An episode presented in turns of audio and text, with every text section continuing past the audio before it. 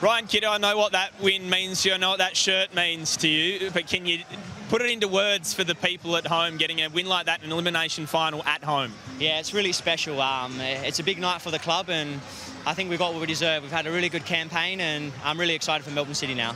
We were worried for you there. You were behind the goals. It looked like you might have been getting a shoulder popped back in at one point. What's the update? Yeah, nah, it's all good. Didn't feel good for a little bit of time there, but we'll be right. Finals football, we'll be right.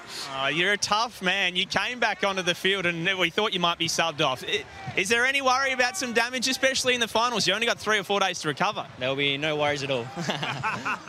okay, keeping his cards close to his chest, I'll ask you one just on City going ahead.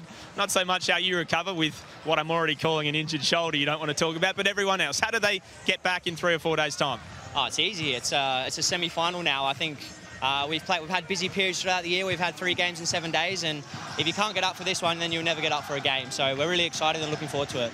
Right, the crowd over there is going absolutely nuts. I think you should get over there, mate. Enjoy it. Thank you. Maxi, thank you very much.